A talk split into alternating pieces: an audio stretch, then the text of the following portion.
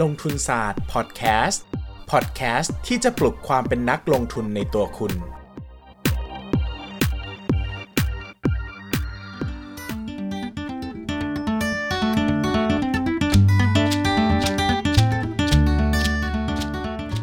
สวัสดีครับ ยินดีต้อนรับเข้าสู่รายการลงทุนศาสตร์พอดแคสต์รายการที่จะชวนทุกคนมาพัฒนาความรู้ด้านการเงินและการลงทุนไปด้วยกัน วันนี้นะครับผมจะชวนทุกคนคุยกันในเรื่องที่หลายคนอาจจะยังตั้งคำถามแล้วก็สงสัย เนื่องจากช่วงเวลาสัปดาห์นี้นะครับเป็นสัปดาห์ที่นักลงทุนหลายคนก็คงจะแฮปปี้ดีดามีความสุขนะครับเพราะว่าเราเริ่มเห็นการฟื้นตัวของดัชนีตลาดหุ้นขึ้นมาบ้างนะครับ บางวันบวก 30 จุด บางวันบวก 20 จุด นะครับก็จากภาพที่ตลาดลงต่อเนื่องทุกวันนะครับวันละ 50จุด70 จุดเนี่ยเราก็ได้เห็นภาพการกระเตื้องขึ้นมาบ้างนะครับหุ้นหลาย ๆ ตัวกลับมาแรงมากนะครับตลาดบวก 1-2%หุ้นบางตัวบวกมาเกิน 10%แล้วนะครับ ดังนั้นเนี่ยน่าจะเป็นคำถามที่หลายคนอาจจะตั้งคำถามว่าเอ้ย แล้วตอนนี้มันถึงเวลาจะซื้อหุ้นแล้วหรือยังนะครับหลายคนมีเงินสดที่ได้จากการทำธุรกิจนู่นนี่นั่นนะครับหรือว่าได้จากเงินเดือนนะครับโบนัสต่างๆ ที่ยังถือไว้รอจะช้อนซื้อหุ้น หลายคนมีเงินที่ได้จากการขายหุ้นมาก่อนหน้านี้นะครับแล้วก็ยังไม่ได้ตัดสินใจซื้อ เพราะคิดว่าตลาดหุ้นอาจจะลงไปได้อีกนะครับก็เกิดคำถามว่าเออตอนนี้มันถึงเวลาแล้วหรือยังนะครับเราจะเข้าซื้อได้ไหมนะครับต้องดูจากอะไรบ้าง วันนี้ก็เลยชวนทุกคนมาพูดคุยในเรื่องนี้กันนะครับ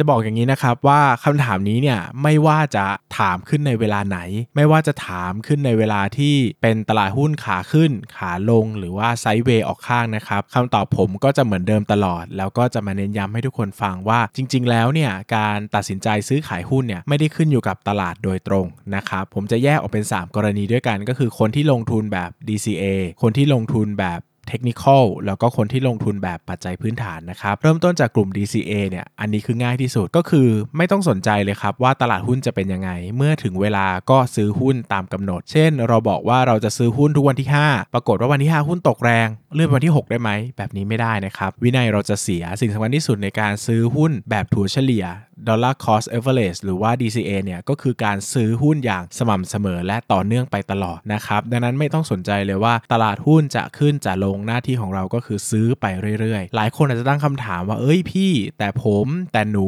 แต่ฉันนะฮะมีเงินสด เพิ่มมากขึ้นทำยังไง บางคนบอกว่ามีเงินที่ได้จากการโบนัสนะครับบางคนมีเงินได้จากเงินพิเศษอย่างเงี้ยนะครับเราจะทำยังไงกับเงินก้อนนี้ดีนะครับก็ตอบไม่ง่ายเลยก็เพิ่มจำนวนเงินที่ DCA ต่อเดือนเข้าไปนะครับ เช่นปกติเราอาจจะ DCA ไว้เดือนละ 5,000 ก็อาจจะเพิ่มเป็นหมื่นหนึ่งนะครับ เพราะว่าเรามีเงินเยอะขึ้นใช่ไหม ก็กระจายไปสักให้ได้สัก 6 ถึง 12 ไม้เป็นอย่างต่ำ ไม่ควรกระจุกตัวแค่ครั้ง 2 ครั้งนะครับ หลังจากนั้นก็อาจจะกลับมา DCA ตามปกติก็ได้ แต่สิ่งสำคัญคืออย่าจับจังหวะตลาดนะครับ หลายคนถามว่าเฮ้ย แต่หนูคิดว่าหนูน่าจะจับจังหวัดตลาดได้นะ เพราะตอนนี้ตลาดมันดูถูกมากเลยพี่นะครับ PE มันต่ำอย่างงู้นอย่างนี้นะครับหนูคิดว่าหนูน่าจะทำได้คำถามก็คืออ้าว แล้วถ้าหนูรู้ตั้งแต่ต้นว่าตลาดตอนไหนมันถูกมันแพงอะ่ะแล้วหนูจะ DCA ทำไมถูกไหมอันนี้พี่ไม่ได้กวนตีนนะครับ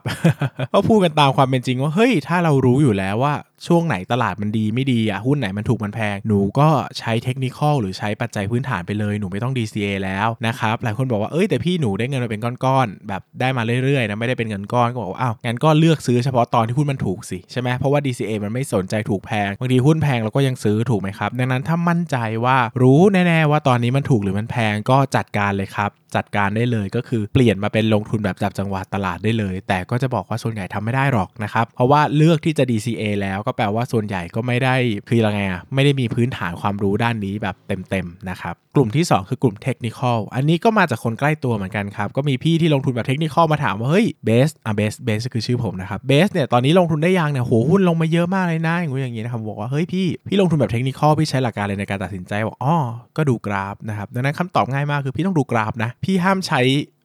สัญชาตญาณนะครับ เพราะว่ามันสัญชาตญาณอาจจะถูกครั้งนี้แต่ครั้งหน้าไม่รับประกันนะว่าถูกไหมใช่ไหมครับ แต่การมีวินัยการมีเงื่อนไขการลงทุนที่ดีเนี่ยจะทำให้เราอยู่รอดได้ในระยะยาว ดังนั้นดูกราฟเลยครับ พี่จะดู EMA จะดู SMA จะดู RSI จะดู Volume จะดู Slow Stochastic จะดูแนวรับดูแนวต้านดูเลยครับพี่ แต่เมื่อถึงสัญญาณซื้อพี่ซื้อถึงสัญญาณขายพี่ขายง่ายมากเลยครับ สายกราฟนี่ถือว่าเป็นการลงทุนที่ค่อนข้างจะเรียบง่ายมาก ดังนั้นเมื่อถึงเวลาก็จัดการได้เลยครับ ซื้อขายตามสัญญาณกราฟมา ดังนั้นสรุปนะครับถ้าเป็นเทคนิคก็จัดการได้เลยครับ ตามสัญญาซื้อขายอย่าจินตนาการเองนะครับ กลุ่มสุดท้ายครับ อันนี้ก็เป็นกลุ่มที่ผมเชื่อว่าน่าจะเป็นคนส่วนใหญ่ในพอดแคสต์เนี่ยเป็นเป็นผู้ฟังกลุ่มนี้นะครับ ก็คือกลุ่มปัจจัยพื้นฐานนะครับ หรือว่าหลายคนก็อาจจะเป็นเน้นไปเลยว่าเป็น VI นะครับ value investor นะครับ หรือหลายคนก็บอกว่าเออไม่อยากจะแปะป้ายตัวเองก็เป็นแค่นักลงทุนเชิงพื้นฐานก็พอนะครับ หลักการก็เหมือนกันนะครับ ก็ให้ประเมินมูลค่าพื้นฐานนะครับ ถ้าราคาต่ำกว่า มูลค่าพื้นฐานก็ซื้อ ถ้ามูลค่า ต่ำกว่าราคาก็ขายหลักการแค่นี้เองครับ ดังนั้นเนี่ยผมไม่แนะนำให้นั่งเก่งจังหวะตลาดว่าจะลงต่ำสุดหรือเปล่าอะไรยังไงนะครับ ก็ให้ดูตามมูลค่าพื้นฐานเป็นหลัก แล้วก็ถ้ามันมันเห็นว่าของมันถูกก็ซื้อแค่นั้นเอง ถ้าเห็นว่ามันแพงก็ขายนะครับอย่าไปใช้ตะกะที่ซับซ้อนมากมายนัก เพราะว่ามันจะทำให้เสียวินัยในการลงทุนได้นะครับไม่อยากให้ไปมัวแต่โฟกัส แต่ปัจจัยมหาภาคเพียงอย่างเดียวโอ้จะเกิดนู่นนี่นั่นนะ แต่ลืมมองปัจจัยจุลภาคไปว่าเฮ้ยจริง ๆ ธุรกิจมันเป็นยังไงนะครับแล้วก็แต่ละตัวแต่ละหุ้นนะครับมันมีลักษณะยังไงบ้าง ประเมินมูลค่าพื้นฐานแล้วได้ยังไงนะครับก็สรุปประมาณนี้นะครับสรุปได้ว่าให้ทำตามวินัยเป็นหลัก ถ้าเป็น DCA ก็ซื้อถัวเฉลี่ยไปเรื่อยๆนะครับถ้าเป็นเทคนิคอลก็ดูสัญญาณกราฟสั่งซื้อสั่งขายนะครับหรือว่าถ้าเป็น VI หรือเป็นนักลงทุนแนวพื้นฐานนะครับก็เลือกได้เลยนะครับตามมูลค่าพื้นฐานราคาต่ำกว่ามูลค่าซื้อนะครับมูลค่าต่ำกว่าราคาขายหลักการเป็นแบบนี้นะครับผมอัดในวันที่ตลาดขึ้นเยอะประมาณ 20 กว่าจุดนะครับ แต่ผมก็ไม่ได้สนใจว่าผมจะไปออนวันไหน เพราะว่าไม่ว่าจะออนวันไหนนะครับ ตลาดจะขึ้นหรือตลาดจะลงคำตอบผมก็เหมือนเดิมนะครับ ไม่ว่าจะเป็นยังไงนะครับ ยังไงวินัยเราสำคัญที่สุด ซึ่งใครเป็นนักลงทุนระยะแบบ เพิ่งเข้ามาในตลาดได้ไม่นานอะเขาจะรู้สึกว่าแบบไม่ได้นะนะครับ จะต้องดูจะต้องคาดเดาตลาด ต้องซื้อจุดต่ำสุดนู่นนี่นั่นนะครับเพราะว่าโอ้โหกำไรมันจะมากมายมหาศาลนะครับ แต่ก็จะบอกอย่างนี้นะครับจากคนที่ประสบการณ์อาจจะไม่มากนะครับ แต่ก็อยู่ในตลาดมาจะ 6 ปีแล้วนะครับ ก็จะบอกว่าเฮ้ยจริง ๆ แล้วสิ่งสำคัญกว่าคือวินัยอะเพราะว่าระยะสั้นมันอาจจะทำได้อาจจะเก่งถูกนะครับ แต่ระยะยาวเนี่ยสิ่งที่ทำให้เราอยู่รอดได้เนี่ยคือวินัยหรือว่าแพลตฟอร์ม หรือว่ามาตรฐานการลงทุนที่เราคิดมาแล้วว่าอันนี้เป็นตัวเลือกที่ดีแล้วก็เหมาะสมนะครับดังนั้นเนี่ยอยากจะให้มีวินัยที่ชัดเจนกับตัวเองเลย ว่าจะลงทุนยังไงจะซื้อเมื่อไหร่จะถือยังไงจะขายเมื่อไหร่นะครับเพราะว่าวินัยนี่แหละที่จะทำให้เราอยู่รอดได้ในระยะยาวนะครับโอเคสำหรับวันนี้นะครับก็จะเข้าสู่ช่วงตอบคำถามแล้วนะครับอ่ามาถามคำถามนิดนึงไหนดูหน่อยสินะครับอืมข้อไหนดีนะข้อไหนดีนะ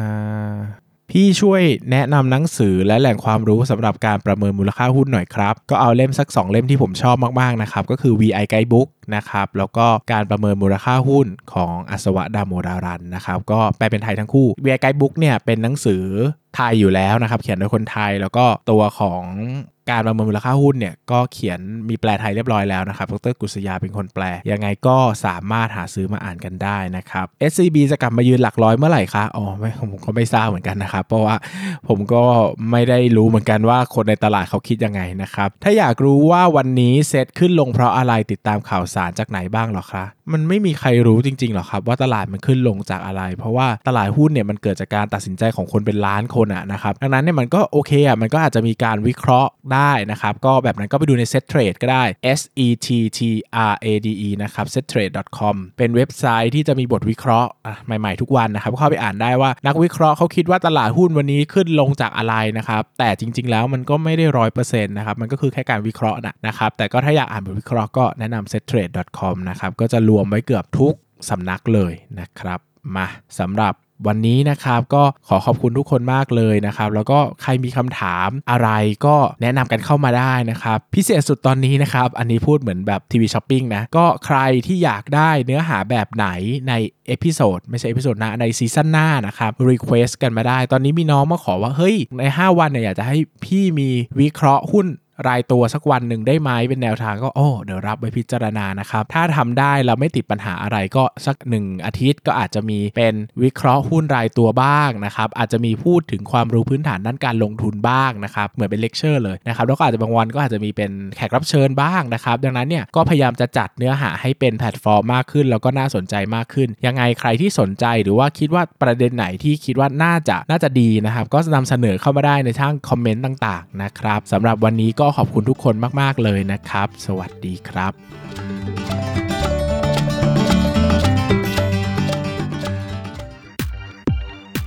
อย่าลืมกดติดตามลงทุนศาสตร์ในช่องทาง podcast player ที่คุณใช้ แล้วกลับมาปลุกความเป็นนักลงทุนกันใหม่ในลงทุนศาสตร์พอดแคสต์